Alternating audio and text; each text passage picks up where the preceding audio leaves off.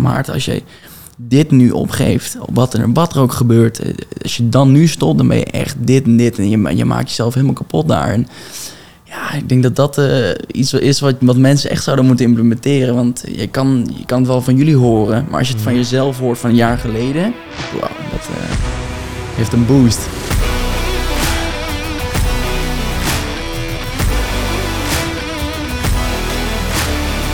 Yes, dames en heren, welkom bij een gloednieuwe aflevering. Aflevering nummer 11 inmiddels alweer. We zijn hard onderweg. Raising the Bar. Mijn naam is Bart en eh, naast mij zit natuurlijk weer Co-host favoriet van de show, Stef Jansen. Zeker, zeker. Welkom dames en heren. Fijn dat jullie weer zijn. Jazeker. En tegenover ons zit eh, wederom een bosse ondernemer Yes. met een eh, model wat online veel voorkomt, waar veel reclame over is gemaakt. Zeker eh, periode 2018, Kan je wel zeggen. ja. 2020. Eh, maar waar we het nog niet over hebben gehad in de podcast. Dus dat Nee. is eh, super interessant. Maarten Goesson, welkom. Dankjewel. Dat Fijn dat je er bent. Yes, dankjewel. Eh ik ben er benieuwd. Nou ja, laten we meteen eh, even ingaan op het model, eh, het businessmodel wat jij hebt. Je hebt een marketing agency, Klopt, ja. power Ja, marketing. Zeker, ja, ja, ja. We zijn laatst gerebrand. Het is echt een... eh, ja, kijk, een marketingbureau is iets wat je heel veel ziet in deze markt. Zeker. in deze tijd van de wereld. En het is eh, een heel interessant model. Je hebt natuurlijk ehm, heel veel eh services die je kan aanbieden. En heel veel services die heel interessant zijn om grote bedrijven, kleine bedrijven heel, groot, heel snel te schalen. Ja, En dat is waarom ik ehm, daar echt mijn ambitie en eh, passie in heb gevonden. En eh, het is best wel laagdrempelig om in te stappen. Dat was natuurlijk belangrijk op het begin. ja.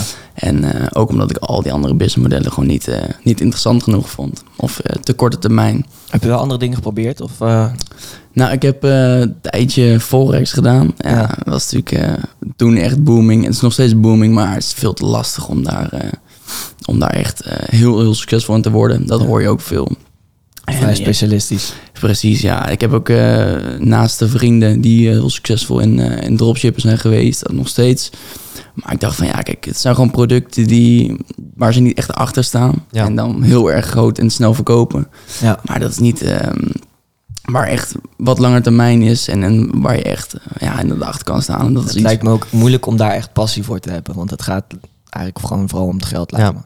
Het gaat heel erg om geld. Ja, dat, dat is wel eh, lastig. En kijk, als je op een gegeven moment een product hebt waar je dus, wat je dus winnend hebt en eh, waar je echt achter staat en je gaat het helemaal rebranden naar je eigen Mhm. persoonlijke brand, ja, dan is het wel iets. Maar dat eh, zag ik niet op die, manier- op die termijn toen. Nee, Ja. Dus je hebt daar niet, niet aan meegedaan eigenlijk. Nee, ik heb wel eens een cursus erover gevolgd, maar toen al snel dacht ik al van ja, dat is, net, dat is niks voor mij. Toen ben ik eigenlijk gewoon verder gegaan met waar ik mee begonnen was. En dat eh, is eigenlijk altijd gewoon ja, blijven optimaliseren en eh, steeds groter geworden. En eh, dat ga ik nog wel een tijdje doen, denk ik. Ja. Maar hoe Ja. ben je dan bij het, het businessmodel van dus de marketing agency gekomen? Is dat eh, van een mooie reclame van Gia Rowan? Of was het eh Boyd Hoek? Ja, of dat is echt wie heel- was het? Heel cliché, nee, maar echt letterlijk van, eh van Charoan. Maar dan, Charoan zagen we al heel veel, maar toen was er een Mitchell Weijerman. En Ja. Mitchell Weijerman, ook via Facebook en Instagram, gewoon zo'n advertentie. en eh, die ja, introduceerde toen een Mitchell Weijerman. En ik dacht van, wie is dit? Dit is iets nieuws. Iets, oh, die, dit is nieuws op de markt. Ja, toen was hij altijd een cursus van, eh van 1000 euro. En natuurlijk echt letterlijk eh, echt gewoon helemaal in die funnel beland. Ja. En is echt weer een heel standaard ja, verhaaltje. ja, echt keihard aangekocht met, met alles wat ik had. En sindsdien is het echt, ja, wel, eh, heeft mijn leven wel veranderd. Maar het heeft voor jou dus wel echt geholpen. Ja, kijk, en het is al zo dat eigenlijk zo'n cursus niet heel goed is als je er goed naar kijkt. Maar het gaat erom dat je die mindset swift hebt gemaakt van ehm, het investeren in jezelf, iets nieuws le- aanleren wat andere mensen niet kunnen. En eh, sindsdien is dat balletje gewoon gaan rollen en Ja. kan je daar gewoon heel verslaafd aan worden. Dus zo'n cursus was misschien niet heel goed, maar het gaat erom wat je ermee doet. En Ja. ik denk dat dat het belangrijkste les was uit eh, die Ik- eerste aankoop. Ik denk dat veel mensen eh, zich daar ook op verkijken. Want die denken van ik koop zo'n cursus en dan heb ik gelijk eh, het handvat om succesvol te worden. Maar je moet het Ja. uiteindelijk zelf doen natuurlijk. En dat is ook hoe het Ja. natuurlijk verkocht wordt. Hè? Van dit is de oplossing om naar financiële vrijheid te komen. Maar wat mensen vergeten dan vaak, of tenminste Ja. als je helemaal in die opbelling zit van ja, ik eh, let's go, ik ga die cursus doen, weet je Ja. wel. En je bent, ja. eh, je gaat die filmpjes kijken, maar je denkt ja, dan moet ik mensen gaan opbellen bijvoorbeeld. ja, Shit, dat durf ik eigenlijk helemaal niet. En als het daar dan stopt, ja, dan gaat het alsnog niet lukken, weet je. Nee, dat is echt, eh, echt helemaal waar. Het is, ehm, het komt heel erg kijken. Want je, je stay hard. Dus het echt, eh, het doorzettingsvermogen is Ja. echt heel belangrijk. Ja. En dat is iets wat ik gelukkig altijd in me had, maar niet echt optimaal benutten. Mhm. En toen dacht ik, ja, dan maakt het niet uit wat je doet in het leven. Het komt altijd goed, omdat je altijd doorzet. En eh, dat is wel iets eh, wat heel belangrijk is in deze markt, in dit businessmodel. Omdat je echt wel veel tegenslagen krijgt. Of heel veel klanten die, we, die bijvoorbeeld weggaan op begin, terwijl je eigenlijk je weet helemaal niet wat je aan het doen bent. Mhm. Daar leer je natuurlijk ook heel veel van. En eh, ik denk dat als je dat niet hebt, dat het dan heel lastig wordt. Sowieso voor andere businessmodellen ook. Maar dat, dat was echt wel een karaktereigenschap? Of ben je daar ergens op een bepaald moment achter gekomen dat dat zo bij jou was? Ja, Of heb je het geleerd? Ja, ik heb dat eh, ja, geleerd in de loop van mijn, eh, van mijn leven. Ik heb eh, redelijk wat meegemaakt. En Mhm. daardoor ben ik echt hard geworden. eh, Ja. Om voor anderen te zorgen. Ehm, en dat mannetjes te zijn in huis, zeg maar. En dat, ja, dat heeft er wel voor gezorgd dat ik een hele harde mentaliteit heb. En Ja. eh, dat ik ook heel belangrijk vind dat mensen dat hebben. En dat ze dat zelf wel aanleren. Want anders ja, ga je niet ver komen, mijn, eh, mijn optiek. We Oké. hadden het eh, net voor de opname eh, ook nog over eh, wat andere aspecten van jouw leven. Je hebt eh, eerst dus eh, MBO gedaan, Ja, ja, ja, VMBO-kader. VMBO, ja. En daarna ben je dus wel gaan studeren, maar heb je Ja. niet afgemaakt. Nee, nee, klopt. Ja, ik, Dus dat is eh, eh, meteen goed voor de titel, hè? Dan kn- knal uh, high nee, dropout in, weet je. Echt letterlijk dat high school drop-out gevalletje. Nee, het is echt... ehm, ik heb twee niet echt heel erg interessante studies gedaan, vond ik. Kijk, met mbo kan je ook gewoon veel doen en alles. Maar ehm, ja, school was gewoon niks voor mij. Ik heb, ik heb ehm, op Sint-Lucas gezeten, heel erg creatief was dat allemaal. Toen op de Rooipannen. Ik dacht horecaonderneming, wel heel gaaf. Maar toen dacht ik, ja, je, je ziet de mensen kapot vallen. Eh, van, van rugpijn en van, van, van geen vrijheid hebben. Ja. Dus toen dacht ik ook, wat ben ik nou aan het doen, weet je wel. En toen, eh, toen werkte ik dus al zeven jaar in de horeca. Kreeg ik daar ook een promotie ehm, eh, op dat gesprek... waar ik eigenlijk wilde gaan vertellen van... ja, we gaan dat gewoon niet meer doen. Ja. Want eh, ik had toen al twee klanten of zo. En ehm, niet dat daar het heel erg goed mee ging met die klanten. Maar ik dacht van ja, dit, dit is gewoon echt wat ik wil doen. En toen stopte ik daarmee. En toen stopte ik met mijn studie. Eh, waar ik eigenlijk nog een jaartje voor moest inzitten. Maar ik dacht, Mhm. ja, ik, ik trek het gewoon niet meer. Nou, en dan eh, eindig je wel met een eh, leuke studieschuld. En eh, ja, eigenlijk niet zo heel veel. Maar ja, op zich is dat wel een hele mooie drijfsfeer. ja. ja. Wat was, re- van burn your bridges. ja, want Ja, dat ben ik wel terug. Ja, zeker. wat was de reactie van ja, gewoon de omgeving om jou heen? Want het is best wel een desastreuze keuze als je die maakt. Ja, klopt. Ja, ja dat is wel eh, interessant. Want mijn moeder vindt het heel belangrijk dat ik heel gelukkig ben. Ja. En eh, dat de studie ja, moet gewoon wel goed zijn, in ieder geval. Wat je, wat je, dat, dat, dat, het je, dat het je past. En ehm, ja, ik was echt, ik stond helemaal te trillen om dat te gaan vertellen. Want ik Ja. had het al gedaan. Ja, kan ik me wel iets bij voorstellen. Ja, ja, ik had het al gedaan. En eh, twee vrienden van mij waren helemaal zo van, ah, lekker, lekker goed gedaan, weet je wel. Die hadden hetzelfde ook gedaan. ondernemers. Ja, ja, die hadden echt hetzelfde gedaan, exact op die periode. En ehm, ook mijn vriendin is heel intelligent ehm, en eh, doet, eh, doet rechten. En is, eh, ja, vindt, vindt studie zomaar belangrijk, maar wist ook al dat het niets voor mij was. Maar toch dacht ze echt van, wow, maar komt dat dan wel goed, weet je wel? Gaat dat allemaal wel goed komen? En Mhm. naarmate je, je echt je bewijst in bepaalde levensstijl die je echt aanpast op het ondernemen, dan zien ze ook wel van oké, jij gaat het wel maken. En, en dat komt echt wel goed. En dat heeft even tijd nodig voor iedere ouder. Of, of vriendin of naaste. Maar kijk, als je gelooft in je, in je, Ja, in je vriend, dan, Ja. dan komt het wel goed. Hè. Als je dat niet had bewezen, dan was er waarschijnlijk ook wel eh, een hele andere reactie uit. Is zeker, dat, dat zie je ook wel vaak. Dat mensen plannen hebben en daar uiteindelijk niet naar handelen. En ja, dan kan je een beetje wantrouwen krijgen. Maar dat is, eh, ja, dat, ik vind dat heel belangrijk dat wat je zegt, dat je dat ook echt gaat doen. Ja. En dan nog beter dan je eigenlijk had Ja. gezegd. En dat is wel eh, iets wat hun op een gemak stelt, zeg maar. En zeg maar, op het moment dat je stopte met die studie, had je natuurlijk die twee klanten al, maar je, je Ja. wist op basis van alleen die ervaring al van, dit vind ik zoveel beter als alles wat ik tot nu toe heb gedaan. Ja.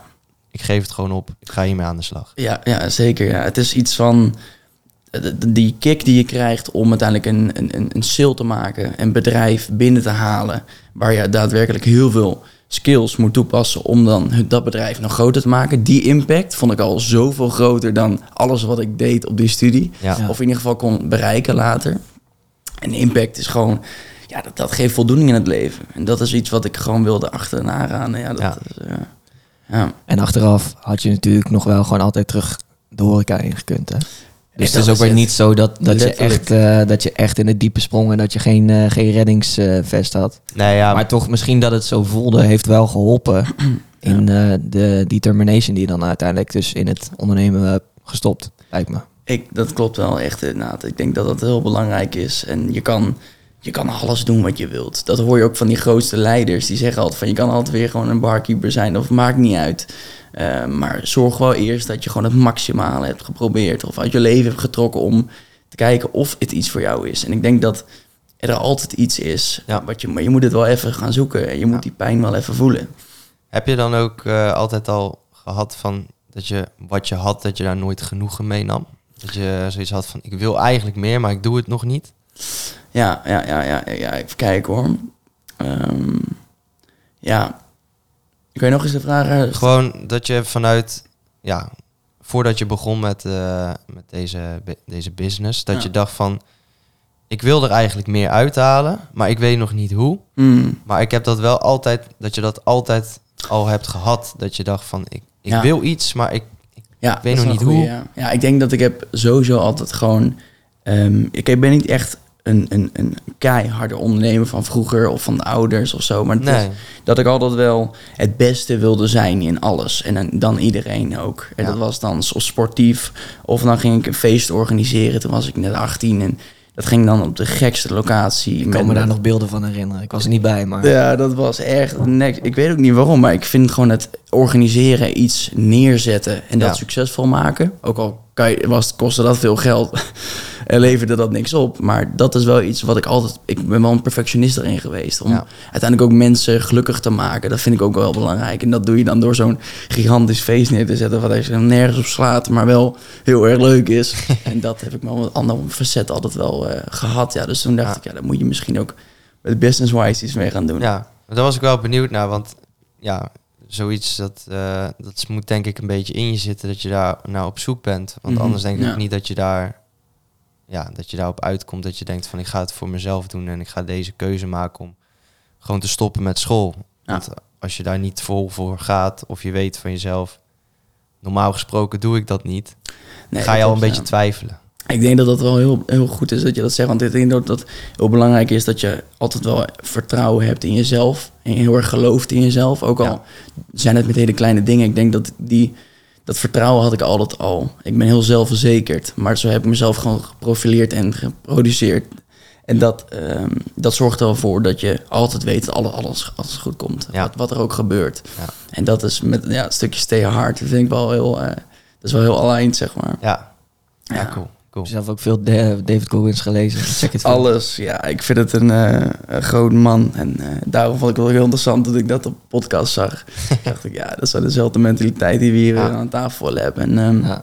Ja. die man is echt eh, helemaal gestoord. En ik denk dat dat, ja, als je, als je dat kan, jezelf zo door het gaatje laat gaan, op wat voor vakgebied dan ook, dan, eh, dan kom je er gewoon. Als je ook ziet waar hij vandaan komt, weet je wel. Ja, Ja, voor de mensen die hem niet kennen, je moet het boek moet je gewoon gelezen hebben eigenlijk. Want het is ook de dingen die hij heeft bereikt. En dan hebben we het bijvoorbeeld over de meest bizarre ultramarathons. Of eh, tegenwoordig hoorden wij dan in de podcast dat hij nu... para Een soort van- rescuer. Ja, dat hij eh, branden blust in gebieden waar je dus niet met een auto of iets kan komen. Dan wordt hij uit Mm. een helikopter gedropt Ja, met ja, een ja. team. En dan met eh, de spullen die worden erachteraan gegooid. En op het moment dat de brand uit is, dan worden ze weer opgehaald. Maar tussentijd is het overleven. Nou, al die lijpe dingen, die doet hij nu. Maar hij komt ook vanuit een leven waarin hij gewoon fucking dik was. Eh, mishandeld werd thuis. Zijn zijn moeder mishandeld werd door zijn vader, die verslaafd was, al die dingen. Ja. Dus altijd als wij dan aan hem denken, dan is er ook zoiets van...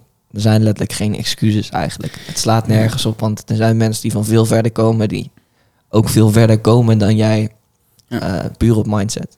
Maar ik denk ook wel, dat is wel gek, hè, want dat vroeg ook laatst iemand aan mij. Kijk, moet er dan per se iets heel heftigs zijn gebeurd in je leven eh, om uiteindelijk zo gek te worden? En het klinkt heel vervelend voor de mensen die dat dan helemaal niet hebben gehad, maar mensen die het heel erg lastig hebben gehad vroeger, die presteren nu wel beter of die zijn verder doorontwikkeld. En de mensen die dat niet hebben gehad, die, die zullen dat uiteindelijk ook wel, dat zal allemaal goed komen. Maar Ja. ik denk dat Het vuurtje Je- is minder. ja, je ziet wel vaak bij de grote jongens die echt iets hebben meegemaakt. ehm, dat ze echt ergens vandaan komen. dat Die zijn wel veel groter geworden. En, ehm, En dat, dat is gewoon puur op korte termijn. En lange termijn zal Mhm. iedereen er komen. Maar dat is denk ik wel een grote factor eh, bij hem ook. Ja. Dat zie je toch ook vaak als dan eh, mensen, of tenminste vooral gasten in een break-up zitten, dat ze dan in één keer vol de gym Ja, gaan, ja. dat, dat kan ja. wel gewoon dat vuurtje zijn wat iemand misschien nodig heeft om, eh, Ja, om de volgorde te gaan. ja, dat is wel echt toevallig. Ja, ja nee, klopt. Ja. Ja, laten we even teruggaan naar, naar jouw business. Want je hebt het erover, helemaal op het begin, dan had je al wel die twee klanten. Toen besloot je, oké, nu ga ik er vol voor. Ja. Eh, inmiddels ziet het er heel anders uit. Wat is er in die periode daartussen gebeurd? Ehm, toen, ik- toen ik die klanten nog niet had of wel had. Nou ja, na die twee, zeg maar. Wat er toen is gebeurd, ja, toen ben ik dus gewoon full. eh, en ja, toen, toen woonde ik eh, wel net uit huis, was op mijn negentiende. In een heel klein studentenkamertje. En ik dacht van ja, ik, ik, ik hoef nou gewoon letterlijk niks anders te doen dan alleen maar te werken. Ja. En dat is ook wat ik deed. En ehm, ja, het was, eh, het was echt niet slim ondernemen, dat weet ik wel. Het was echt letterlijk het, inderdaad cold callen en proberen iets voor jezelf op te zetten en een eigen website maken en eh, een beetje echt die, die echt dat slechte start-up. Beetje eh, houtje touwtje. echt letterlijk dat, ja. Maar op een gegeven moment, ehm, door dat doorzettingsvermogen, ben ik gewoon heel veel meer gaan cold callen. En eh, ik heb wel gewoon een vlotte, vlotte babbel, zeg maar. Iets wat je wel nodig hebt op het begin, denk ik. Ja. En ben dan letterlijk ja, naar Rotterdam gegaan of andere steden. Gewoon naar binnen gelopen. En eh, gewoon ja, toch wel gebluft van ik ben echt heel goed in wat ik doe. En ik vind dat jullie het heel slecht doen. Dus laten wij eens eventjes om de tafel gaan zitten. En ehm, ja, zo heb ik mensen overtuigd om, om nog meer zaken te gaan eh, afnemen. En eh, ja, toen, toen moest ik ook echt gaan waarmaken dat het Ja. ook daadwerkelijk heel erg goed zal zijn voor hun. En dat, dat is iets wat wel ook heel belangrijk is. Want je gaat niet mensen geld laten betalen en vervolgens eh, geen waarde aan eh, leveren. Dus dat is wel heel belangrijk, ja. En even concreet, op het begin, jouw service, was dat alleen Facebook advertising? Of, eh, Ja, ja letterlijk alleen Facebook ads. Dat is iets wat je toen leerde, leerde op die cursus. Dus ja, ik, meer wist ik ook niet. Eh, maar ik kwam er heel snel achter dat ja, elke business heeft een ander soort service nodig. En ik moest, ik heb nooit gefocust op een niche, terwijl je dat eigenlijk wel moest doen natuurlijk. ja. Dus ik heb eigenlijk alle services die na die periode gewoon getest. Je hebt een LinkedIn ads, je hebt een Google ads, Facebook ads, je hebt websites en dat soort zaken. Maar eh, ja, het was ehm, eigenlijk allemaal niks voor mij. En dat klinkt heel gek, maar eh, ik hou er heel erg van. Maar je was wel de beste van allemaal. Ja, nee, klopt. Ja, nee, maar hoe ik dat eigenlijk op heb gelost is... eh, ik ehm, hou er heel erg van om met partners samen te werken. Eigenlijk mensen die gewoon veel beter zijn dan jij op dat specifieke vakgebied. Ja. Kijk, want je kan wel zeggen, je vindt Facebook's ads heel leuk om te doen, maar het is niet heel leuk om te doen. Maar mensen zeggen het, dus daar besteed ik het nu allemaal bij uit. Dus ik zorg dat ik die deal binnenkrijg. Ik hou eh, het klantcontact. En iemand anders voert het uit alsof het mijn bedrijf is. En Ja. ehm, zo heb ik nu eigenlijk een heleboel partners die van alles nu doen ehm, om die klanten te helpen. En dat is iets wat ik eigenlijk altijd eh, heb doorgezet en ook wel een soort passief inkomen heb eh, weten te bemachtigen. En dat systeem eh, ja, gebruiken niet veel mensen, maar het is wel heel eh, relaxed, want je weet dat de klant ontzettend goed wordt geholpen. Ehm, je hebt gewoon een goede marge. En ja, je hoeft in principe niks meer te doen aan die klant nadat het binnen is gehaald. Mhm. Dus dat is wel eh, een interessant businessmodel. ja. Executive producer, zeg maar. Ja, klopt. Ja, ja, ja. Ik denk dat dat eigenlijk, ja, dat is wel iets. Ik weet niet waar, waar ik wel. Wat, ik, wat ik wel heel veel fijn vind om te doen. En niet zelf allemaal in die campagnes eh, Mhm. te gaan zitten. Want ja, dat eh, is niks voor mij. Hoe, ehm, hoe heb je die mensen gevonden? Ja, via LinkedIn. Letterlijk ook daar weer naartoe bellen. En grote partners eh, bellen en om de tafel gaan, langs gaan. Eh, een beetje onderhandelen. En eh, ze vonden het wel interessant. Want zij krijgen natuurlijk op de lopende band nieuwe klanten binnen. Ja. Ja. Maar ik wilde het wel mijn eigen brand doen. En niet onder die brand van hun. En dat is iets wat ze wel lastig vonden natuurlijk. Want dan gaat iemand met een eh, 40 man in dienst in één keer met ze voor zo'n ZZP'ertje te werken. Weet je wel. Ja. Dat is niet wat ze, niet wat ze wilden doen. Dus rol moest in één keer omgedraaid. rol omgedraaid, ja. Ja. Nee, dat was iets te, iets te ja, doordacht, zeg maar. Maar eh, nee, uiteindelijk heb ik gewoon eh, ervoor gekozen om twee vaste partners te hebben. En die zijn nu ook eh, tijdelijk nu, die zijn eigenlijk mijn compagnon soort van. Ook al hebben we onze eigen BV, zeg maar. Ja. Ehm, en die hebben, zijn heel gespecialiseerd in één soort dienst. En daar focus ik me ook op één soort niche en één service. En die voeren zij echt op het allerbeste moment uit. En eh, dat is iets eh, wat wel rust heeft gebracht Mhm. om ook zo te kunnen schalen. Ja. Maar het is wel een hele slimme manier, want ik zit dan ook een beetje eh, in het agency Ja, gebeuren. ja. Ik ben dan nog echt aan het opbouwen en ik heb ook nog geen klanten. Maar ik weet wel op basis van ook cursussen hoe dat er een beetje aan toe gaat. Ja, Vaak wordt daar gezegd dat je gewoon je eigen freelancers moet fixen. Die zeker. daar dan ook goed in zijn. Ja. Maar dat niveau is natuurlijk heel lastig om dat van tevoren te peilen. Dus Mhm. mocht er iemand kijken, luisteren die ook dit businessmodel heeft en met freelancers werkt, dit is wel een hele interessante manier om dat dan in te vullen met dus echt partners, bedrijven waarvan al duidelijk is dat ze daar heel goed in zijn. Dus eh, hoe ben je eigenlijk ja. op dat idee gekomen? Of was dat gewoon dat je dacht, weet je, ik heb gewoon een goede, goede mensen nodig hiervoor. Ja. Ik gewoon bedrijven checken. Hoe, Ja, ik heb eigenlijk... eh, kijk, ik dacht altijd van... Er zijn heel veel mensen veel beter in, in alles wat jij doet. Dat is Mhm. logisch. Je wil altijd alles uitbesteden. Ik hou van uitbesteden. En die bedrijven, die zijn bijvoorbeeld heel goed in Google Ads. Die hebben dan vijf man daar zitten. En jij koopt eigenlijk gewoon hun werknemer een paar uren in. En daar geef je een maandelijks bedrag aan aan de ondernemer. En eh, die klant kan weer die, ehm, eh, onder, die werknemer bellen, zeg maar. En ik hou gewoon niet van het alle klantcommunicatie doen. Letterlijk doorgeven luik zijn. Daar ben ik ook een tijdje geweest. Ja. Maar nu ja, doen zij dat zelf en kunnen ze gewoon direct met die klant communiceren. En hoef ik alleen maar de facturen te doen en communicatie. En ik kijk wel ehm, als helikopterview over wel, hoe kunnen we die klant nog beter helpen. Dat is ook eigenlijk wat ik heel erg interessant vind als een business consultant, zeg maar. Ja. Want dan kijk je gewoon naar sales, wat kunnen ze verbeteren in het bedrijf. En dat is iets wat ik later eigenlijk wil doen. Daar kunnen we later even over sparren.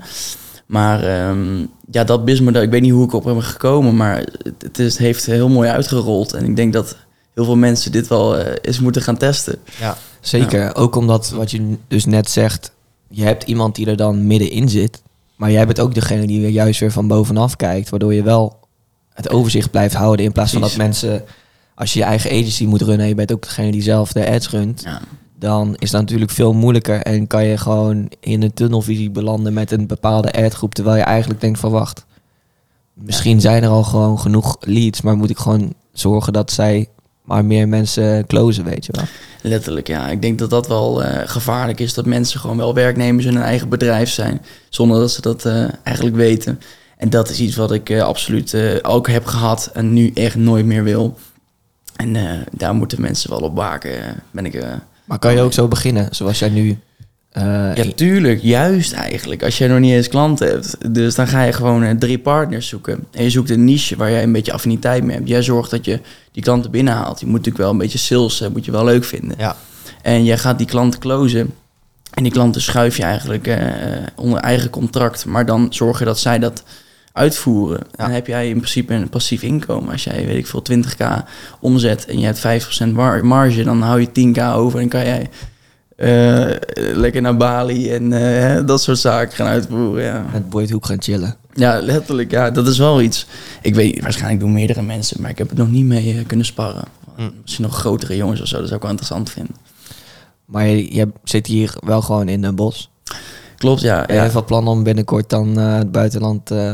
Ja, nou ja, ehm, ik sowieso. Uiteindelijk eh, wil ik gewoon overal eh, werken. Ik heb nu, ehm, ik ben al een tijdje bezig met in Amsterdam. Daar eh, een woning zoeken en ook een kantoor. Eh, omdat Amsterdam, kijk, Den Bosch is superleuk, hè. Daar, daar kunnen we niet omheen. Maar het is gewoon niet meer uitdagend. Het zijn gewoon allemaal dezelfde mensen weer. Ja. Letterlijk, hè. ja. Ik heb iedereen al gesproken en uiteindelijk denk je van ja, dat is wel een beetje vergaande glorie, zeg maar. En ik, ik zou hier later echt wel altijd willen wonen, want je kan hier echt perfect settelen en dat soort zaken. Maar ja, Amsterdam eh, is gewoon uitdagend, meer creatieve mensen, veel grotere jongens. En eh, ik ga over twee weken ook naar Dubai en dat is gewoon iets wat, ja, je moet jezelf wel een beetje in het, eh, diepe gooien Ja. en met andere mensen omringen. Want het is gewoon soms niet meer te zoeken in zo'n hele directe kring. Nee. nee. Nee. Nee. Ik denk dat die inderdaad de scope of view, om het zo even te noemen, gewoon Ja. hoe groot mensen denken dat dat in Den Bosch veel gelimiteerder is. Inderdaad dan bijvoorbeeld in Amsterdam en helemaal in, eh, in Dubai en dat soort dingen. Zo. En ik denk dat dat ook heel aanstekelijk is. Ik Ja. bedoel, ook gesprekken die wij dan voeren met mensen, eh, helpt ons ook weer om heel anders te gaan nadenken. Omdat ze bijvoorbeeld dan tegen ons zeggen, ja leuk, klinkt op zich eh, goed wat jullie nou willen doen. Ehm, maar waarom doe je niet gewoon eh, zo? Dat is Ja. namelijk keer 100. En dan denk je, eh, ja, oké, blijkbaar kan dat ook. Ja. Dat helpt wel. Ja, dat is wel gek dat, eh, dat mensen tegen zo- zo'n limiting belief hebben eigenlijk bij zichzelf en alles wat ze doen. Mhm. En ehm, je moet wel open-minded blijven, want zo ben je wel begonnen en nu denk je dat je er bent, maar eigenlijk ben je er niet. Dat is heel gevaarlijk. Dat idee moet je nooit hebben, Nee. denk ik. Nee, inderdaad, maar dat mensen hebben dat snel. En denk van, ja, kijk eens eventjes door, man. Kijk eens even wat die jongens nu doen, eh, terwijl zij al... eh, Ja. ja, weet ik veel, dan zijn ze drie jaar jonger of ze denken van, ja, je moet wel even bewust zijn van dat er nog heel veel meer mogelijk is. En Ja. eh, dat is niet hier. Dat is eh, ergens in Amsterdam of ergens in Dubai of waar dan ook. En het begint natuurlijk met überhaupt inzien dat ondernemen een eh, veel grotere uitbetaling uiteindelijk eh, kan hebben. Alleen niet iedereen is er ook voor gemaakt. Hè. Laat dat wel eh, duidelijk zijn. Het Ja, is niet het- zo dat iedereen altijd per se groter moet denken. Als iemand gewoon tevreden is met wat diegene heeft, dan is dat ook helemaal goed. Uiteindelijk gaat het wel om de Ja. voldoening die je uit je werk haalt en of je daar gelukkig mee bent. Maar voor mensen echt met ambitie eh, is dat wel een goede. Nee, ja, dat, dat heb ik er al vaak eh, discussies over. ehm, over, ehm, over het feit dat je... Kijk, je hebt een gemiddelde mens. En ik mag er niet vaak over praten, maar je hebt van average people. En eh, die zijn ook heel gelukkig in wat ze doen. Maar ik denk gewoon, als jij iets zelf kan creëren... en je Mhm. zet het ergens... en je kan daar geld uit verdienen... waardoor je dus vrijheid creëert... en dus geen financiële stress... wat mensen heel veel hebben. Ja. En als je dat hebt, dan denk ik persoonlijk dat jij veel gelukkiger en veel verveeld life zou krijgen dan, dan je nu momenteel hebt.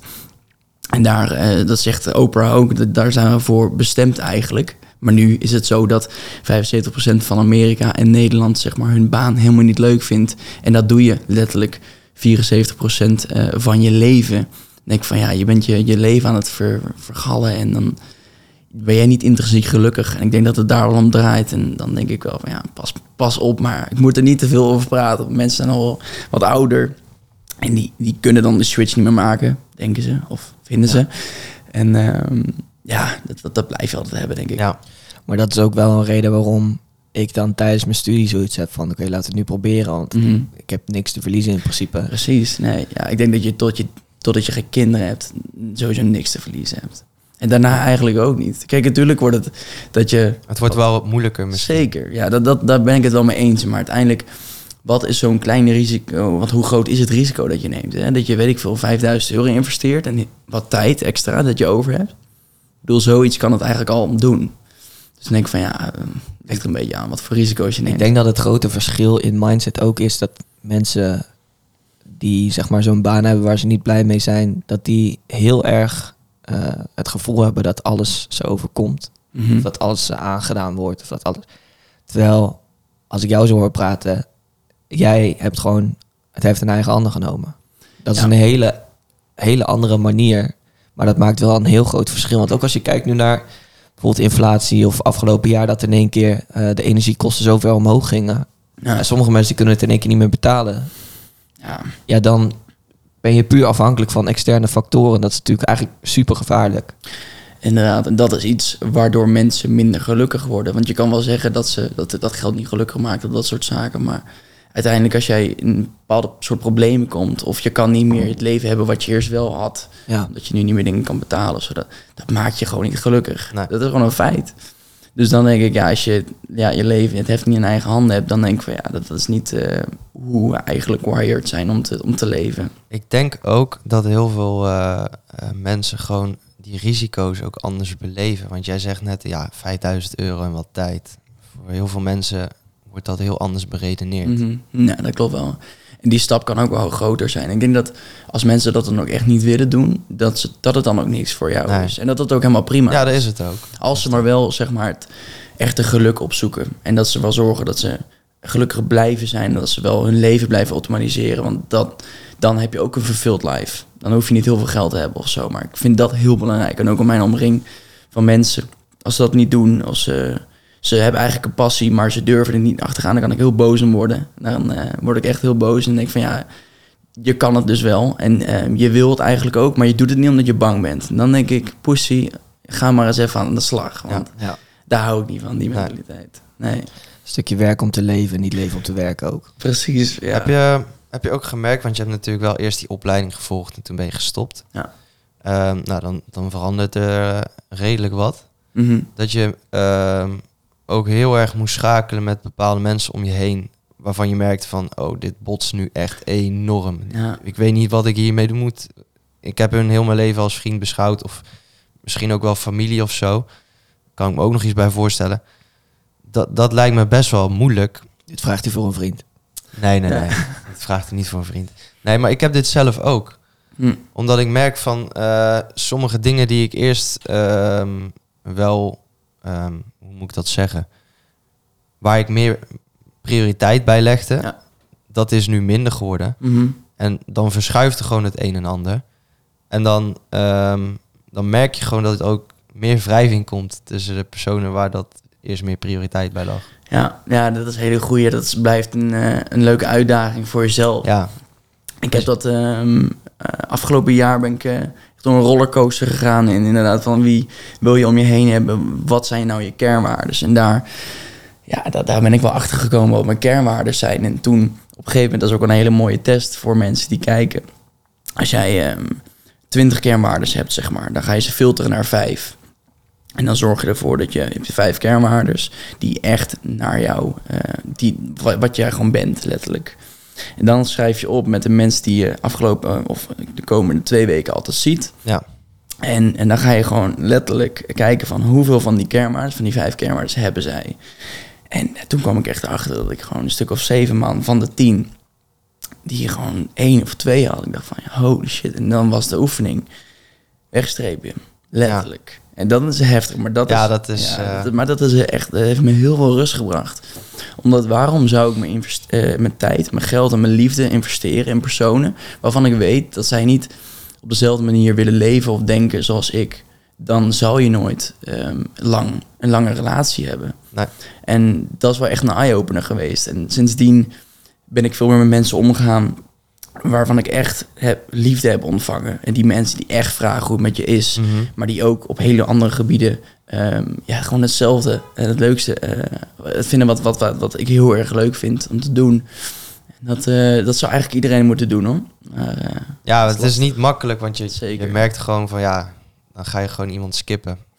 En die Ja. heb je wel al die tijd gewoon. eh, Ja, maar ik denk ook als je, als je... Kijk, eerst was zuipen, hè, veel, te veel drinken. Ja. Gezellig eh, op stap. En dat soort dingen vond ik eerst ook heel belangrijk. Mhm. Ehm, maar als je op een gegeven moment de persoon hebt gevonden... met wie je echt een klik hebt... Ja. dan kan je daar gewoon, zeg maar... eh, de ziekste en geweldigste avonden mee hebben... zonder dat je hebt gedronken. En dan denk ik, alcohol hoeft niet de factor te Nee, zijn... om, nee, om net geluk te hebben. En dat stoot heel veel mensen af. Dat heb ik ook wel gezien. Ja. Maar ja, ik vind dat wel. eh, ja, het is, wel, het is heel gek dat mensen dat zo belangrijk vinden. En die waren heel dichtbij, zeg maar. Kijk, ehm, heel, veel, heel veel vrienden vinden dat nog steeds heel belangrijk. En die denken, wat, wat doe je nou allemaal? Stop je in één keer met, al, met, met, met zuipen en eh, gaan ze je uitschelden, weet je wel. Maar gewoon op de vriendschappelijke Ja, ja. manier. Ja. Maar die zullen het eigenlijk niet begrijpen. En dat is iets ehm, wat gek is, want ja, je hebt gewoon bepaalde doelen in het leven gesteld. En als je die wil achterna gaan en, en mensen die begrijpen die doelen niet, dan snappen ze ook niet waarom je niet stopt met drinken. En ehm, als je die waardering wel krijgt bij je nieuwe vrienden, zeg maar, Ja. ja, dan ga je daar toch meer, eh, meer mee omgaan. Mhm. Waar vind jij die nieuwe vrienden dan? Ja, dat is eh, ook Hives. bikkelen. Nee. Ja. Nee, dat is, ehm, ja, dat is een goede vraag. Ja, kijk, je hebt wat ondernemers, dan gaan, ja, ga je naar eh, business events bijvoorbeeld. Eh, andere, ja, heel veel business events ben ik geweest. Daar kom je heel veel like-minded mensen tegen natuurlijk. Eh, maar die waren wel wat ouder steeds. Ik dacht, ja, ik wil ook wat jongere mensen hebben. En, eh, toen hebben we nou een mastermind hebben we opgericht. Heet Next Level. En daar zitten we nu met z'n vieren pas. Maar er zijn echt, daar hebben we de, de gekste ehm sparringssessies gehad met z'n allen. En daar zetten we zo op één lijn met alles wat we doen. En dat worden uiteindelijk gewoon echt, echt je beste vrienden. Ja. Ehm, op dat moment van je leven. Je weet niet hoe lang dat, ehm, hoe lang dat doorgaat, zeg maar. Maar ja, het is, het is een beetje heel erg ja, veel zoeken, veel masterminds eh, ehm, bezoeken. En uiteindelijk gewoon veel connecten. En eh, veel calls, veel fysieke afspraken en zo. eh. Ja, zo kom dus je ze een beetje tegen. Dat mastermind is eigenlijk gewoon een soort groep aan mensen. Ja, ja. En daarmee kun je gewoon communiceren. Maar daar heb je ook evenementen mee, zoals ik jou net Ja, begrijp. precies. Je hebt ook evenementen, maar het zijn dus echt gewoon iedereen heeft zijn eigen expertise. En dan voeg je dus gewoon allemaal verschillende expertises bijeen. En iedereen kan dan zeg maar zijn waarde eruit halen. En Ja. zo leer je echt eigenlijk dus al die expertises in één persoon creëren. En dan word je dus letterlijk de, de renaissance mens, zeg maar, die alles kan. Het is een beetje de, de Mr. Beast variant van leren. Ik weet niet of jullie dat wel eens hebben gehoord. Nee. Toen hij begon met YouTube, toen deed hij dat echt 24-7. Allemaal onderzoek en ook naar thumbnails en naar alles. Ja. Maar hij had ook nog drie andere vrienden die dat ook deden. En zij deelden elke les en elke fout die ze maakten. Hm. En wat er dan gebeurt, is dan leer je niet, zeg maar, op jouw tempo, maar jouw tempo keer vier. Ja. En dat is eigenlijk wat, wat er dus bij jullie ook gebeurt. Alle lessen die één van de vier dan in dit geval bij jou Dat is letterlijk, ja. leert, die leert meteen iedereen wat je met elkaar deelt. En ik denk dat dat inderdaad super waardevol is. Dus een soort van eh, ook war room van Andrew Tate 2.0. Ja, ja, Ja. letterlijk. Ja, kijk, uiteindelijk willen we gewoon, we zitten gewoon nu een beetje mensen te kwalificeren die ja, toch op een beetje op zo'n niveau zitten. Ja. Omdat je uiteindelijk ook wel nieuw bloed in je, in je, in je, in je kring wil hebben. Ja. En eh, het is wel wel lastig soms, want je wil wel dat hij echt een soort nieuwe expertise heeft of een nieuwe gedachtegang die jou ook weer echt kaart op je plek kan zetten. Want je, het is echt letterlijk, je zit daar in een stoel en mensen staan op en die gaan de gekste en de engste en de emotioneelste vragen stellen. ehm, en die gaan je helemaal op je plek zetten, helemaal kapot maken. We hebben echt bijna staan huilen, zeg maar. En, en daar groei je gewoon echt het meeste van. En uiteindelijk wil je gewoon dat je natuurlijk ook eh, tickets gaat verkopen aan mensen die dat willen leren. En dan echt naar theaters. En dat lijkt me zo gaaf. Om, om, dan heb je dus één grote community van mensen die het maximaal uit je leven willen halen. En dat lijkt me wel heel gaaf om te leiden, zeg maar. Wat zijn dan eh, voorbeelden van vragen die daar voorbij komen die best wel confronterend zijn? Ja. Ja, ja, ja, ja. Kijk, goede vragen stellen. Ja, dat is een hele goede. Kijk, meestal ehm, ga je gewoon...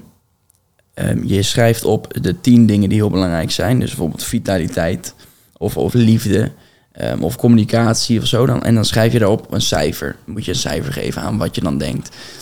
En wij kennen die, die personen goed, dat zijn je vrienden. En dan zeggen ze bijvoorbeeld bij liefde een 8. Maar dan zeg je in één keer van... Je, eigenlijk stel je niet hele diepe vragen, maar je trekt het er eigenlijk uit. Dus je zegt gewoon van... ehm, heb je wel liefde? Zeg maar, van wie dan wel niet?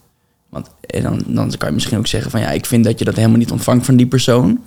En dan, denk, dan gaat hij echt gaan realiseren van... Holy shit, inderdaad, ik, ik, ik ontvang helemaal niet liefde. Ik sta eigenlijk gewoon op twee.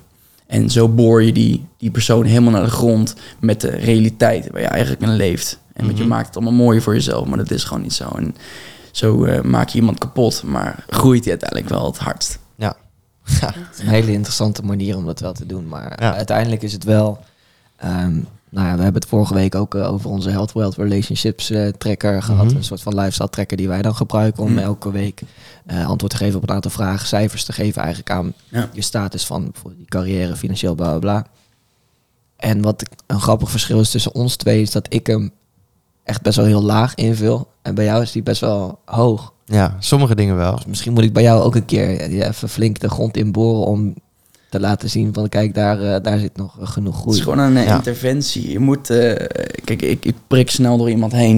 Mm. En ik denk dat dat eh, heel belangrijk is als je dat doet. Dus dat reflecteren met jezelf is heel belangrijk. Elke ochtend, elke avond. Maar iemand anders eh, reflecteren is ook heel belangrijk. En ik denk dat als je hele heftige vragen op gaat stellen... Mhm. en die uiteindelijk gaat, vol gaat rammen... doe het eens een keer in een podcast met elkaar. Ja, Eh, goed idee. maak iemand gewoon eens helemaal kapot. En, en ehm, voel maar eens eh, wat het hem doet. Want als het hem veel doet, dan is er iets niet goed in zijn leven. En zorg dat, ja, dan ga je dat gewoon oplossen met z'n tweeën. En eh, daar leer je gewoon het meeste van. Misschien dat je juist door dus dat kapot maken weer een vuurtje aanwakkert waar we het eerder over hebben Altijd. gehad. Ja. letterlijk. Dat is wel nodig om te groeien. Ja, 100%. Ja, dat is iets wat eh, ver buiten de comfortzone ligt, maar daar ligt de groei. hè? Zo. Ja, maar is ook iets waar je niet uit je... Ja, ik zou daar niet snel opkomen, wat Maarten net zei. Nee, nee, dat is ook zo. Dat, En, eh, en het is ook wel iets. Jij hebt dan een aantal mensen bij elkaar gevonden die dat allemaal een goed idee vinden. Mhm. ja. Maar als je dit bij je oudere vriendengroep of op de middelbare school bij wijze van spreken had voorgesteld, dan hadden mensen aangekeken van, gast, gaat wel goed met jou. Ja, je moet natuurlijk wel eerst die klik hebben met die persoon. En ik denk dat je daar dan eventjes naar moet gaan zoeken door middel van die masterminds. Maar op de manier hoe wij het nu doen, heb ik het nog niet gehad. Want op zo'n grote mastermind ga je dat natuurlijk niet direct Nee. doen. Het moet wat Nee. kleiner zijn. Eh, maar dat kan uiteindelijk wel op een groter niveau. En ik denk dat je daar eh, wel echt het hardste van leert. Want dat, dat heeft echt, daarom wat ik zei, rollercoaster. Ik ging echt, ik dacht dat ik een geweldig leven had. Dat ging toen bam helemaal naar beneden door één sessie van, weet ik veel, vier uur. Ja. Ja, en toen heb ik de gekste maanden gehad daarna. Dat, dat is eh, op goede manier natuurlijk. ja. Dus ja, dat eh, is eh, interessant hoor. Heeft goed uitgepakt voor jou. Zeker. Ja. Klinkt heel interessant. Ja, Ja. je had het over eh, reflecteren. Dat is natuurlijk een onderdeel hiervan. Eh, is iets wat eh, ook bij een heel aantal mensen in hun morning slash avondroutine zitten. We hadden het voor de opname ook even over dat jij routines heel belangrijk vindt en dat, eh, dat je die ook eh, zeker toepast. Eh, hoe zien die routines voor jou eruit? Wat zijn nou dingen waarvan je denkt, oké, even ook voor de mensen die luisteren, die dus Mhm. eventueel net beginnen. Ja. Wat heeft de grootste impact gemaakt? Ja, kijk, ehm, ik vind dat het heel belangrijk is dat je routines hebt, omdat je structuur brengt, gewoon zekerheid en rust vooral. En eh, ik ben helemaal extreem in routines. Ik doe het nu al eh, toch al drie jaar. Ik heb zeg maar met echt strikte ro- routines. En eh, dat begint eigenlijk heel vroeg. Omdat ik vind dat je, hoe vroeger je opstaat, ehm, is natuurlijk dat je heel productief bent in de ochtend. Maar ook het gevoel dat je weet dat jij voor de rest van de wereld wakker bent. Mhm. Dat geeft je een heel machtig gevoel, een heel voordanig gevoel. En daarom begint mijn dag, eh, begon altijd om vier, maar dat ging niet zo heel goed. dus nu half vijf is eigenlijk mijn sweet spot. Ja. En ehm, nou, eigenlijk moet je beginnen bij je avondroutine, want dat is eigenlijk het begin van je ochtendroutine. Dus Ja. dat start eigenlijk om zeven uur. Ehm, dan stop ik eigenlijk met, met, met, eh, met werken. En dan ga ik dus reflecteren. Kijken hoe mijn dag eruit heeft gezien. Of ik mijn doelen heb behaald. Om, of echt bewust, eh, om bewust te leven nog steeds. Ehm, dan heb ik een heleboel supplementen die ik in moet nemen. Ik heb een, eh, een coach van, eh, van, eh, van Jorn Kerkels. Je waarschijnlijk wel eh, kennen. Die, die heeft bepaalde supplementen. Nou, die zijn heel goed om eigenlijk je slaap te optimaliseren. En dat zijn... Ehm, ja, zo. Maar ik, hij vertelt altijd, hè, Mhm. één supplement hè, over. ehm, en dat, zit dan, het heeft dan heel veel effecten. En eh, ik weet het allemaal niet. Ik heb zoveel supplementen. Als ik dat allemaal zou weten, het is niet mijn. eh, Gewoon een pillendoosje. Ja, ik weet gewoon dat het heel goed voor je is. En eh, dat het in ieder geval rust geeft in je in mind voordat je gaat slapen. En ook stukjes zoals zo'n neusstrip, zoals je misschien wel weet. En, Ja. Heb ik ook een tijd gedaan. Ja. ja, ja, maar dat is heel goed, want je, daardoor heb je gewoon meer zuurstof en slaap je gewoon beter. Of een, of een verzwaringsteken. Is ontzettend goed voor je lichaam. Mensen doen het niet, maar ja, hele oude mensen trouwens. Ja, die doen ja vaak zo'n kleedje extra. Ja, ja, ja, dat is heel, heel nice. Maar daar begint het eigenlijk gewoon, dan slaap ik meestal om acht of half negen. En dan sta ik dus op om, eh, om, om half vijf. Ehm, en dan begint eigenlijk het, het, eh, ja, mijn, mijn ideale dag. Blijft het toch, het blijft zo geweldig. Het begint bij een, een koude douche, waar je push-ups gaat doen, om echt even aan te staan, zeg maar. Eh, dan ga je Wim Hof, eh, die, die 50 eh, breathings. ja, Ja, ja. gewoon om eventjes eh, echt energie eh, erin te krijgen. Dan ga ik stretchen en dan om vijf uur eh, sta ik in de gym, zeg maar. En dat is ook lekker dichtbij allemaal, gelukkig. Ja. En omdat je in de gym dus helemaal alleen bent, Heb ik je net gemist vanochtend. ja, ja, ja. Ja, dat omdat je gym helemaal alleen bent. ehm, dat geeft mij een heel erg fijn gevoel. Dat Mhm. je weet dat je gekker bent dan de rest op Ja. een of andere manier. Ja. Ik vind dat toch belangrijk of zo. Mijn mind vindt dat belangrijk. Ik heb een tijdje gewoon dat mijn slaap niet heel goed was. Was geen klater. Eh, en toen dacht ik, "Ugh, je gewoon, ik wil niet met mensen. Tussen de menigte, ja. Klinkt heel gek, ja. Maar dat vind ik heel relaxed. Dus dan ben ik daarmee klaar. En dan werk ik ongeveer om, eh, om kwart over zes. Eh, lekker vroeg, weet je wel. Dat is, eh, daar hou ik gewoon van. Lekker in donker nog. Ja.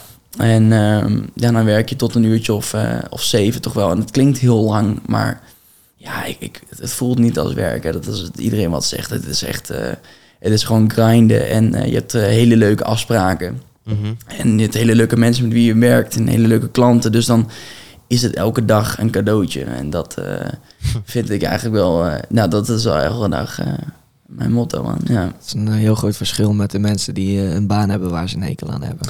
Precies, ja. Ik denk als je soms hebt dat mensen dan... eh, oh, ik moet naar werk. Of dat gevoel al hebben, dan is het al niet goed. Nee, nee, nee. Dat is echt niet goed. Nee, dus dat, dat, ehm, dat moet je uit je leven filteren. Ja. En dat heb ik gedaan. En ik denk dat, dat, eh, dat je daardoor meer gelukkig wordt. In Ja. ieder geval snel. En die routine waar je het nu over hebt, is dit elke dag? Hm. Elke dag. Ja, nou kijk, ik heb regels voor mezelf opgesteld. Dus je hebt eh, mentale, fysieke, allemaal soorten regels die je gewoon heel het jaar gaat nalaten. Dat doe je dus vijf dagen in de week. En Ja. op de, ehm, op de zaterdag, zondag doe je het zes uur. Ga je, hem- ga je hem zes uur eruit. Om dus wel een beetje nog Ja, ja. dat eh, kan je hem ook iets later maken, die vrijdag. Maar dat zijn non-negotiables. Dat ga je altijd doen. Er is geen, er, hoeft, er is geen excuus om het niet te doen. Mhm. En ja, dat maakt je machine. En dat is wel eh, iets wat, wat je nodig hebt om uiteindelijk succes te behalen. En dan in het privéleven ook, maar zakelijk. En daarom sta ik daar zo heel erg eh, op in. Omdat je routines gewoon strak moeten zijn. Dat je altijd doet wat nodig is om succes te behalen. En eh, als je daarin gaat lekken, dan ja, ga je jezelf uitgangen geven die, die, je niet moet, eh, die je niet moet hebben. En dit, eh, nou, misschien klinkt het niet simpel, maar het is nog veel moeilijker dan dat het klinkt. Weet ik uit eigen ervaring, door het gewoon zelf ook getest te hebben. Maar ehm, wat je net zegt is wel heel belangrijk. Dat het feit dat wanneer je een afspraak met jezelf nakomt en je komt hem niet na, als dat één keer gebeurt, Ja. dan gaat het vaker gebeuren. Zo, en dat is iets wat, eh, waar ik echt eh, een hekel aan heb. Dat eh, mensen dat doen en dat heb je ook bij jezelf gehad natuurlijk. Maar ja, ik, sinds kort doe ik nou ijsbaden. En dat is iets een, grotere drempel toch wel. Want dan moet je dus om half vijf, eh, sta je daar, eh, was ook in de sneeuw met de winter. Staat hij op het dak daar gewoon, eh, moet je doorheen breken, weet je wel. Ja. En dan moet je daar eens even twee minuutjes in gaan zitten. Nou, dat, dat vergt een partijtje discipline, dat is niet normaal. Ik denk dat dat wel heel wel lastig om te doen, zeg maar. Maar ik denk als je die dingen elke keer voor je blijft testen... en ook al kan het een koude douche of iets anders... Ja. iets wat je gewoon echt niet wil doen op het begin van de ochtend... gaat ervoor zorgen dat je de loop van de dag... veel sneller de vervelende dingen wel gaat doen. Ja. En dat train je. Dat is le- letterlijk een, een spier. Ja. En eh, dat is wel echt... eh, ja, dat is wel interessant. En ik kan me voorstellen, de mensen die eh, kijken of luisteren, dat die denken, of tenminste, zeker als je niet zelf onderneemt of niet zo bezig bent met zelfontwikkeling van, wow, dit is echt zwaar extreem. Als ik even terug moet denken, dan zou ik denken, jeetje, wat heftig. Nou ja, ik denk eh, zeker jij, als jij een half jaar geleden dit zou, eh, zou horen, dat je dan denkt van, nou, Ja, klopt. oké. Ja. Ja, maar ehm, ja. het is wel, ik kan me wel aan een hele hoop dingen herkennen. En ik heb het dan zeker niet zo lang gedaan en zo consistent gedaan als wat jij nu doet. Mhm. Maar bepaalde dingen merk ik gewoon wel. eh, vanochtend dan vroeg eruit. van, Nou, voor mij was dat dan half zes. Toen was Mhm. jij al een tijdje bezig. Maar het feit dat je dan zo vroeg in de gym staat, inderdaad. En dat je de, een, de enige bent bijna. En dat je daar toch eh, staat. Ondanks dat je weet dat je er geen zin in hebt. Ja. En dat gevoel van die overwinning is zo chill voor de rest van de hele dag. Daar doe je het voor. En dan met al die dingen die je er dan nog bij doet, dan heb je dat eh, keer eh, tien. Ja. Ik zou zeggen, probeer het gewoon. En al is het een week. En eh, kom erachter eh hoe dat voelt. Ja. Ik heb ook een hele tijd eh, dan om vijf uur en dan maar gewoon een wandeling maken door de stad. En dan loop je daar. En dat was toen nog in Nijmegen, toen ik daar woonde. Maar en dan loop je daar. Komt net de zon op. En je ziet gewoon je hele rondje van drie kwartier. Helemaal niemand. Nee. En dan denk ik, ik ben gewoon de eerste hier in de stad. Weet je, die stad is van mij vandaag. Dat Ja. gevoel, dat is echt lijp. Ja, dat, hè, ja, en als je dat dus altijd hebt, dat is iets wat... eh, ja, kijk, mensen zeggen ook, hebben die grote, ondernemers, die goeroes allemaal van 5am club, et cetera. Maar het is uiteindelijk gewoon wel het meest productieve uurtjes die je, die je kunt hebben in de ochtend. En het maakt je wel een ander persoon dan de rest van de wereld. En daarom denk ik dat het wel nodig is of zo. Maar het zijn ook heel veel mensen die het, eh, heel succesvol zijn en later opstaan. Maar Mhm. ja, test het inderdaad gewoon een keertje uit. Ik eh, eh, schrijf een paar regels op van hier ga ik maar gewoon, en niet een maandje, ga ik heel dit jaar aan houden. Ja, maar ja, misschien moet je beginnen met, een, met drie maanden of zo, hè, om even te testen. Want ik ben begonnen met een 75 Hard Challenge. Ja, ik wilde ook al vragen van jou, hoe, hoe ben je gestart? Want Ja, ja precies. Ja, eigenlijk start je gewoon met dingetjes uitvogelen. En een beetje gaan doen. En een koude douche en een keertje mediteren. En hè, uiteindelijk vind je in de loop van de tijd wel wat, wat echt bij je past. ja, Maar ehm, ook inderdaad 75 hard gedaan. Die eh, was wel echt heavy. Lijp, hè? Was echt lijp. Ehm, ja, dat was wel een hele, hele lastig. Ik, ik heb, moet ik wel zeggen, ik heb alles gedaan daarvan. Maar eentje daarvan was eh, geen alcohol. Nou, dan kon je twee maanden uithouden. En dat laat, die laatste maand eh, heb ik dus is me gewoon niet gelukt. Nee? Nee, nee, dat is gek, hè? Eh, dat- Dus ik spreek mezelf een beetje tegen. Daar baalde ik ook heel erg van, maar ook weer niet. Eh, omdat nu heb ik ook weer een maand niet gedronken. Dry January, dat soort, dat soort dingen. Maar ehm, uiteindelijk vind ik, als je met echt geliefde mensen een heel lekker drankje kan drinken... en echt bepaalde waarden uit dat gesprek of die mensen uit kan halen... en je drinkt dan tot vijf bier... dat geeft mij zoveel meer geluk dan mezelf straffen en geen drankjes drinken. Kan ik me iets bij voorstellen. Ja, ja bijvoorbeeld niet, niet ehm, op stap gaan en helemaal laveloos. Weet je, wat we natuurlijk ook allemaal hebben gedaan. Maar uiteindelijk heb je daar niks aan gehad. En als je wel gewoon vijf wijntjes, vijf alcohol eh, of biertjes kan, eh, kan drinken... en daar uiteindelijk gewoon heel veel waarde uit kunnen halen... en je vergeet niks en je voelt je gewoon nog prima die volgende dag... want dan eh, beginnen de routines weer... Ja. Dan ja, haal je wel weer geluk uit het feit van alcohol. Dus eh, dat was toen eigenlijk niet gelukt. eh. Nee. Bij mij is het toen ook tot de week van tevoren gelukt. Oh, shit. Zeg maar. Dus echt precies dag 68. oh. En toen moest ik werken en toen was mijn telefoon kapot gegaan op mijn werk. Die was helemaal vastgelopen. En ik moest die dag daarna in de ochtend weer ander werk heel vroeg doen. En ik moest daar navigatie voor hebben. Hm. Dus toen heb ik die in die avond moest ik mijn telefoon fixen. Dus toen kon ik niet meer naar de gym. Toen kon, heb ik mijn eh, dieet niet bij, of tenminste mijn calorieën niet bij kunnen houden. Toen is het Mm. daar misgegaan. Mhm. En toen een paar dagen later ging ik op vakantie. Ja, Eh, en toen had ik zoiets van ja, eigenlijk moet ik toch wel opnieuw beginnen. Dus en toen, heb het gedaan. nee, toen, toen is het dus ook niet meer, eh, is het ook niet meer. Maar dus dat is het hele ding. ehm, wat wel gek is bij mij als ik nu afspraken bij me maak. Dus haat me maar. Maar dan gaat het nog wel eens gewoon mis. Mhm. Terwijl toen had ik zoiets van ik doe 75 hard. En ik heb nooit tot die 68ste dag het gevoel gehad van dit- gaat niet lukken. Nee, oké. Ja, dat is wel goed. Dus dat, die mindset, die voelt wel echt, voelt wel echt lekker om dat te hebben. Dus nou ja, Mhm. als je dat in je dagelijks leven kan implementeren, dan is dat wel echt, het is wel echt ziek. Ja, Heb je ook wel eens van die drempels gehad waar je echt tegenaan hikte van ja, nu dat- zit ik wel even op een punt dat ik denk van ja, waarvoor doe ik het eigenlijk nog? ja dat, eh, dat heb ik zeker. eh, ah, dat heb je eigenlijk heel vaak. Gewoon, ehm, dan ben je bijvoorbeeld zo hard aan het werk. En dan ben je zo lang eigenlijk als een machine aan het leven. Waar je denkt van, het is de mode die niet ophoudt. Mhm. En dan heb je bepaalde tegenslagen, weet je wel, met finance of met klanten of wat dan ook in een business. En Ja.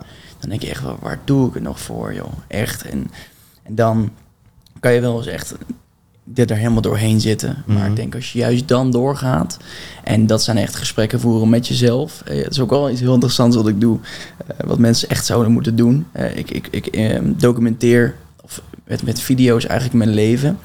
Dus ben ik nou twee jaar geleden mee begonnen. Ik zet mijn telefoon neer. en Film mezelf en, en vertel eventjes wie ik ben, hoe, hoe, hoe zwaar ik ben en wat, voor dag het, wat voor dag het is. En dan Ja. ga ik gewoon de huidige problemen mezelf ehm, bespreken. Gewoon van, wat is er nu aan de hand? Weet je wel, hoe erg is het? En uiteindelijk heb je een heel gesprek van 10 minuten. eh, wat soms wel tot, tot huilen uit kan komen. Omdat je echt... eh, je hebt echt diepe gesprekken met jezelf. En met jezelf kan je alles het beste oplossen. Met niemand anders. En die mag je dan een jaar niet bekijken. En als je er dan echt doorheen zit, wat natuurlijk heel vaak gaat gebeuren. Want je hebt ook heel veel motiverende gesprekken natuurlijk. ehm, die bekijk je dan terug op je diepste punten daar. En daar je hoogste punten. En jezelf, jezelf accountable houden is het beste wat je kan doen. Mhm. Trekt je gewoon uit die hele situatie. Het is echt, het is heel emotioneel eigenlijk, maar het helpt zo hard. Ik denk dat als, want je, je praat letterlijk met jezelf en je zegt, Maarten, als je dit nu opgeeft, wat er, wat er ook gebeurt, eh, als je dan nu stopt, dan ben je echt dit en dit en je, je maakt jezelf helemaal kapot daar. En ja, ik denk dat dat eh, iets is wat, wat mensen echt zouden moeten implementeren. Want je kan, je kan het wel van jullie horen, maar als je het van Mhm. jezelf hoort van een jaar geleden, wow, dat eh, geeft een boost. Dat is wel een heel ziek concept. Ik denk dat ik dat best wel eh, ga testen. Ja, echt Dat wel. is-. Moet je nagaan als je dat eh, over, over 40 jaar of zo, je kan er letterlijk een documentaire van maken. Ja. Ja, dat is wel echt, eh zou iedereen moeten En is dit iets wat je elke dag opneemt of elke week? Nee, nee, echt één keer in de zoveel tijd wanneer het voelt. Het moet ook echt een gevoel Ja, zijn van shit. Dus echt op het moment dat je denkt van oh, vandaag was echt de dag van dit moet ik even vastnemen. Of Ja. dit was echt gewoon het, Ja. het zwaarste wat ik afgelopen tijd Precies, het is heel erg ups en downs. En, en dat kan in, in drie maanden een keer zijn. Kan ook inderdaad in, in, eh, in een maand al, eh, al of twee keer zijn. Ja. Eh, maar ja, het maakt eigenlijk niet uit. Als je het maar wel het gevoel ernaar is. Het moet een emotioneel gesprek zijn wel. Ja. Ja. Ik ben nog benieuwd naar een ander ding met die routines. Je moet daarin heel consistent zijn. Je slaapt dan, of tenminste vanaf 7 uur s'avonds is jouw agenda leeg. Ja, Je had het eerder in de podcast over, over een vriendin. Heb je die nog steeds? ja precies. Ja. Ja, ja. Ik heb die nog steeds inderdaad al eh, vier jaar nu. Hoe, hoe gaat zij daarmee om dan? Ja, dat is wel een goeie. Ik, heb, eh, ik ben eigenlijk van, ja, natuurlijk een uh, tussen haakjes eh, loser naar een gestoord persoon geworden, zou ik maar zeggen. En Mhm. Daar zat zij in, want ik werkte gewoon in de horeca. Ik, ik, ik sliep uit tot 12 uur, heel zuipen en eh, dat belangrijk vinden. Ja. Toen in één keer een, ja, een gek persoon geworden. En zij is daar wel helemaal in mee moeten bewegen. En ik heb een paar vrienden die dat ook hebben, waar vrouwen niet mee bewogen. En die zijn ook echt letterlijk verloren, zeg maar. Ja. Maar ehm, zij vinden het wel eh, af en toe heel moeilijk, inderdaad. En want je hebt wel gewoon dat je vroeg slaapt. En ik heb dan met haar soms uitzonderingen dat ik niet half negen slaap, maar half tien. Maar het is voor haar ook heel belachelijk. Van dan moet ze gewoon uiteindelijk om negen uur moet ze eigenlijk stil zijn. Want ik moet slapen, want ik moet presteren. En zij zit dan nog twee uur gewoon ja, te staren naar het plafond. En Ja. dat is voor haar... Ze, ze heeft ook wel heel veel discipline op die manier opgebouwd. Maar ze weet hoe belangrijk dit is voor mijn leven. En uiteindelijk wat voor leven we kunnen gaan krijgen met z'n tweeën. En als ze die doelen heel goed begrijpt, want die regels, die heb ik ook aan haar uitgelegd. Van luister, dit gaat mijn leven zijn en accepteer je dit? We hebben er ook hele diepe gesprekken in gehad. Van als, Ja. dat, als dat niet goed zit bij haar en zij wil die sacrifice niet maken, dan ja, wordt het ook wel lastig. Maar dat is eh, ja, niet altijd makkelijk hoor. Nee. Nee. Maar het gaat al wel een tijdje goed. Dat vind ik wel knap. Klopt, het gaat al een tijdje goed. En ik eh, probeer ook, eh, als je dan gewoon af en toe eh, drie, me- drie maanden monk mode, gekke shit eh, te doen. En dan uiteindelijk een week of twee ga je met z'n tweeën gewoon eh, even een lekkere vakantie hebben. Ja. Waar je uiteindelijk ook wel je routines hebt, maar het is toch anders daar. Mhm. Eh, dan eh, ja, kan het, daar, daar krijg je dan ook wel geluk van als je ergens op uit kan kijken. Ja. Jij noemde het net zelf dat je, dat je gek bent geworden. Is, is, Ja, zo is- zie je het ook? Of? Nou ja, het is, ik vind het een mooi woord of zo. Je zegt lekker gestoord of zo. Ja. Maar op een goede manier. Gewoon dat je ehm, eigenlijk alles wat je doet maximaal doet. Mhm. Om uiteindelijk het maximale te bereiken. En dat kan dan in routines zijn, maar het kan ook in heel veel andere eh, dingen zijn. En ik denk dat eh, ja, gek zijn vind ik altijd wel heel... eh Jorn en ik sparren daar wel vaak over. Dat je gek, gek zijn op een manier om succes te behalen. Ik denk dat dat wel enigszins nodig is soms om, eh, om heel goed te worden in iets. Ja. ja, en van de andere kant, als mensen zeggen dat je gek bent, dan weet je eigenlijk al dat je goed genoeg eh, Ja, bezig precies. bent. En dan natuurlijk wel de soort mens die dat dan zegt. Want ja, je heel veel vrienden zeggen ook van je bent echt gek dat je dat doet. Maar die vinden Ja. dat letterlijk zeg maar. Ja. Ja. Maar ja, dat is eh Dat grappig. is natuurlijk ook, eh, als je bij de top 1% wil komen, dan moet je ook niet jezelf gaan gedragen als die andere 99%. Dus als Nee. zij jou gek vinden, dat Ja. zou dan inderdaad, zoals je net zegt, een Mhm. soort van compliment moeten zijn. Eigenlijk wel. hè. ja, ja, klopt. Ja. Het is een eh, Heb je- mooie manier van leven. ja. Heb je voor de komende tijd ook nog eh, andere ideeën of plannen die je uit wil werken? Hmm. Of ben je echt helemaal nog hiermee bezig? Kan ik me heel goed voorstellen dat dat ook gewoon zo is. Ja, nou, we zitten nu qua business wel echt op een, eh, op een periode waar we heel erg aan het schalen zijn, eindelijk. We hebben eindelijk echt...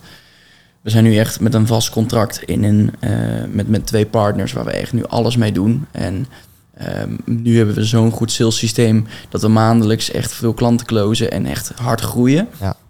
En dat willen wij eigenlijk tot een bepaald punt halen waar we eh, uiteindelijk weer andere plannen gaan maken. Maar die, die focus vind ik wel heel belangrijk. Dus dat is eigenlijk het enige wat ik, wat ik wil doen. Ja. En ehm, daartussen ehm, natuurlijk met mensen blijven eh, omringen en andere zaken doen. Maar ik ga niet andere dingen echt opzetten wat weer heel veel focus gaat eh, Nee. eh, ver- vergen. En ik denk dat dat... ehm, nee, dat, dat, dat ben ik niet aan het doen, gelukkig. En heb je misschien ook het idee van ik ga dit nog eventueel een keer loslaten. Ik ga heel iets anders doen, maar dat is voor nu nog helemaal niet aan de orde natuurlijk. Ja, ja, wat ik dus heel interessant vind. Kijk, ik weet dat ik dit niet voor de rest van mijn leven ga doen. Dat weet je dus ook al. Terwijl je het nu heel leuk vindt, weet Ja. je toch dat je dit niet is wat ik eh, heel erg leuk vind. Uiteindelijk, ehm, ik heb ooit een, eh, een eh, ik zeg weer gekke miljonair gesproken. Die, ehm, die doet eigenlijk wat ik wil doen later. Ja. Die, ehm, die koopt eigenlijk bedrijven op met zijn investerings ehm, ja, eh. Koopt hij dus bedrijven op die failliet gaan of, of start-ups, zeg maar. Ja. Die niet goed gaan, zeg maar. En eh, hij heeft dan een heel team van sales, marketing, maar eigenlijk alles. Innovatiemanagers die, eh, die hij implementeert. En eigenlijk in die bedrijven zet. Ja. Nou, dan ga je kijken welke mensen werken daar. Poppetjes eruit, poppetjes erin. Om uiteindelijk het bedrijf zo goed mogelijk te maken. Mm. En dat dus uiteindelijk verkopen. Of in ieder geval verkopen met aandelen. En Ja. eh, dat is iets heel gaaf. Ik denk dat je op die manier ook heel veel waarde geeft. Want die mensen zitten gewoon niet op zijn goede plek. Je maakt een bedrijf heel groot. Ja. Ehm, en eh, als je ergens potentie in zit en daar iets van, van kan maken, dat, Ja. dat is echt wat mijn passie in zit. En dat is nu hoe ik het met mijn huidige klanten doe. Ik zie potentie, we kunnen dat verbeteren. Maar dat doe je dus maar door, alleen door marketing. Ja. Het is nog een beetje kleinschalig, maar dat is uiteindelijk echt wat ik later wil doen. Ja. Dus je, je ziet ook al bij, jou, bij jouzelf van je hebt echt oog om die, die kansen erin te zien die hun nog niet benutten. Ja, precies. Ja, ja. Je ziet heel veel mensen die werken gewoon echt in een groot bedrijf, maar kijken gewoon niet verder. Ja. En daar heb ik heel erg naar gekeken van, oké, hoe kan je hun salesprocessen nou nog verbeteren? Ehm, wie zijn eigenlijk gewoon echt heel erg slecht bij jullie? En, en jullie durven ze niet eruit te doen omdat je een goede band hebt. Ben wel een beetje hard, weet je wel? En dat, ehm, als je dat uiteindelijk kan, ja, uit de handen kan nemen, ehm, dat lijkt me wel heel, eh, heel gaaf. Met dan je eigen team natuurlijk. Ja. Ja, Cool man. Heb je al een plan hoe je daar dan gaat komen? Is het idee om gewoon je, je agency nu dan te schalen, te verkopen, daarmee het vermogen te genereren en dan... Ja. ja, we willen dus, we hebben nou een eh, driejarig plan waar we dus eh, drie jaar tot een bepaald niveau eh, willen gaan komen. En uiteindelijk het heel de zooi willen gaan verkopen. Mm. Dus een hele exitplan, daar hebben we ook al nu een plan voor. Ehm, en met dat geld kun je dus uiteindelijk, dus gaat ieder zijn eigen gang natuurlijk, maar ik ga dan dus bedrijven daarmee aankopen.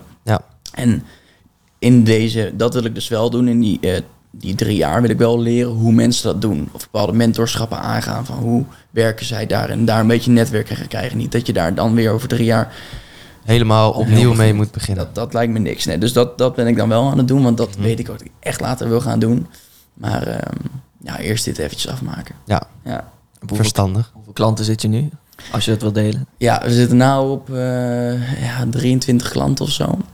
Maar nu eh, tegenwoordig closen we gewoon voor een 3000 fee per maand. Mm. Ehm, en ja, dat zijn wel bedragen die veel interessanter zijn dan voorheen. Weet je wel, we hebben ook letterlijk 300 euro per maand. Daar ben ik een beetje mee begonnen, weet je wel, 1000 euro. Mhm. Maar uiteindelijk ehm, werken we nu gewoon met grote softwarebedrijven, grote zonnepaneelbedrijven die ehm 50 FTE's hebben bijvoorbeeld. En die hebben gewoon budget om veel meer te kunnen doen dan een kleine campagne. En daar kun je uiteindelijk veel meer impact eh, op leveren. En eh, uiteindelijk heb je ook ehm, ehm, sales. We zijn mensen aan op sales aan het opleiden die dan uiteindelijk bijvoorbeeld ook de afspraken die wij genereren kunnen doen voor dat bedrijf. Of sales mensen daar neerzetten. Ja. En eh, ja, dat is al een beetje die business consultancy. Maar dat eh, ja, is wel, wel een goede planning, ja. Dat is ook iets waar ik inderdaad mee bezig ben, het concept, om dat meteen wel goed te hebben. Dat eigenlijk wat je, waar jij naartoe wil gaan, is dat mensen jou inhuren om gewoon hun agenda te vullen. Ja, ja. In plaats van om de leads te genereren die ze dan zelf nog moeten closen, gewoon alles voor ze fixen. Alles uit handen nemen. Want uiteindelijk, ehm, wat een bedrijf nodig heeft, is gewoon natuurlijk de omzet. Daar gaat het om. En zorgen dat zij zo efficiënt mogelijk met hun eh, resources om kunnen gaan. Precies dat, ja. En als je dus kan zorgen dat die agenda constant vol zit, dat is het meest waardevolle wat je voor een bedrijf kan doen. Ja, het is echt, eh, het is echt, ik denk dat voor mij ook toen we echt gingen schalen. Dus mijn agenda zat gewoon vol door bepaalde outreach strategieën. Waar je gewoon continu spreekt met grote bedrijven die iets van je willen. Ja. Ja, en sindsdien is het gewoon gaan schalen. Dat werkt dus ook bij hun zo. Wij zetten ze letterlijk aan tafel met hun ideale klanten. Zij hoeven te closen. Soms kunnen ze dat niet eens. Daarom hebben we dat eh, systeem opgericht. Maar Ja. dat is uiteindelijk wat ze nodig hebben. Want het gaat allemaal om geld. Maakt niet, eh, niks anders. Ja. Ja. Nee, dat klopt, ja. Nou, mooi. Ik ben heel benieuwd hoe dat de komende tijd gaat, maar daar houden we zeker contact over. Ja, Ehm, dan nog één ding eh, om er mee, eh, mee af te sluiten. Wat, wat is de grootste les die jij zou meegeven aan iemand die nu kijkt en of luistert, eh, die of net is begonnen of net wil beginnen met ondernemen? Mm. Want zeg maar wat we nu hebben besproken, ook veel van jouw routines en dingen, daaruit komt ook wel naar voren dat je al wel een heel stuk verder bent dan echt het beginnen.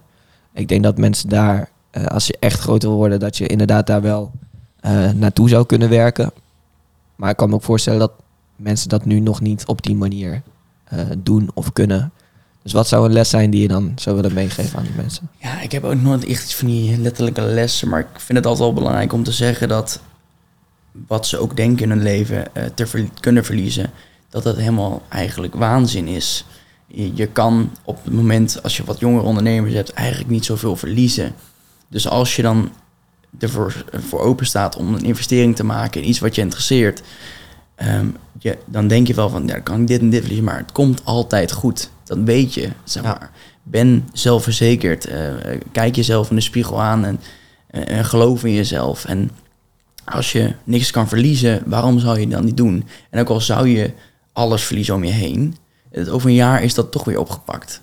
Dus ja, ik heb nooit echt van die letterlijke lessen, maar het is gewoon bij mij gewoon, maakt niet uit hoe dom of slim je bent, of hoe, hoe gek of niet gek je bent. Als je gewoon maar doorgaat, en dan bereik je altijd wat je wil. Ja. Dus dat is eigenlijk, eh, En Komt altijd eigenlijk goed. ook, wat is nou het ergste wat er kan gebeuren? dat is het echt. Hè. Ik bedoel, hoe erg zijn de dingen nou zo? Het is allemaal, het is allemaal waanzin wat je jezelf vertelt. En ik denk dat je dat niet doet, dan kom je veel verder. Waarom zou je het ook doen? Hè? Ja, Ja. dat is een hele goeie. Dat zijn die gesprekken waar je met jezelf tegenaan loopt. ja, precies. Ja. Als je gewoon jezelf letterlijk af, afvraagt van wat als dit nou misgaat? Wat dan? Wat, wat- er gebeurt er eigenlijk helemaal niks. Of, of dat gebeurt er dan. En hoe erg is dat dan? Gaat er iemand dood? Nee. Dus waarom zou je het dan niet doen? Ja, nee, klopt inderdaad. En zo zit je gewoon letterlijk tegen jezelf te praten. Oh shit, ik moet het gewoon gaan doen. En Ja, ja, zo, eh, zo, zo, ja, zo kom je wel heel ver. Ik denk dat dat als mensen op begin af aan, aan leren, dat je daardoor wel heel ver komt. Ja. En, ehm, Be your own hype man. Ja, ja, letterlijk man. Ja, Ja. ja. Het is wel iets, eh, daar hadden we het volgens mij ook net voor de, voor de opname over van. ehm, tegen vrienden van je, hoe je tegen zeg maar, je vrienden praat als zij er even doorheen zitten. Mhm. Tegenovergestelde bijna van praat je tegen jezelf als je er doorheen zit. Echt, het advies Eigenlijk is geven. dat heel raar. Ja.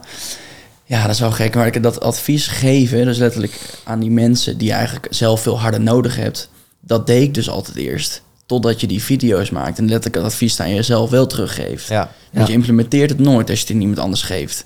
Maar dat is nu, eh, dat los je wel op die manier op. Mhm. En eh, ik heb het nou aan mannetje of zeven die, eh, ja, die het nou echt doen. En die ook denken van holy shit, het is echt heel gaaf om te doen. Om, het trekt jezelf zo hard uit een vervelende situatie. Ja. En, en dat kijk je ook alleen maar. Je kijkt alleen maar wanneer je een vervelende situatie hebt. En je denkt van, ik zit er zo hard doorheen. En dan krijg je in één keer dat filmpje van jezelf... die tegen jezelf aan het schreeuwen bent. Nou, dat is iets... Dat is heel, eh, dat is een emotioneel vlak. En ik, vind- ik ben ook best wel emotioneel, zeg maar. Ik ben heel hard, maar ook heel emotioneel. Mhm. En ik denk dat als je die bewustwording van jezelf houdt, dat het wel, eh, ja, wel, wel belangrijk is als je dat eh, implementeert in je leven. Heb je het zelf bedacht of heb je het ergens eh, gezien? Nee, en dan gewoon eigenlijk zelf bedacht, een keer gaan doen. En ik dacht van ja, dat, dat zou iedereen moeten doen, joh. Ik, ik weet niet, want je, je, ziet het ook niet ergens op. eh, Nee. Ja, ik heb ook geen social media en zo, dus ik weet ook niet of mensen het doen. Ja. Maar eh, ja, ik weet het niet. Maar iedereen zou het moeten doen. Vanaf nu de Maarten Goesson methode. Ja, ja letterlijk. Bij deze. Ja, hè? Dan ja. eh, willen we jou hartelijk bedanken voor je tijd en voor je mooie verhaal. ja, dankjewel. Ook kijkers en eh, luisteraars weer bedankt natuurlijk.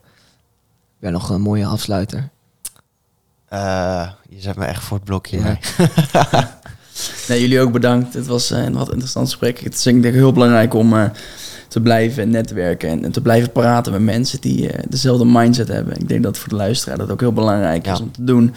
Want anders eh, ga je je eentje niet zo ver komen, Ja. vrees ik. Zo is dat. Ik heb er eentje. Oh, ja, Kleine resume. Ga gewoon door met waar je mee bezig bent. De problemen zijn niet al te erg. En eh, doe waar je je goed bij voelt. Juist, juist. Dat was hem. Later. Tot volgende week.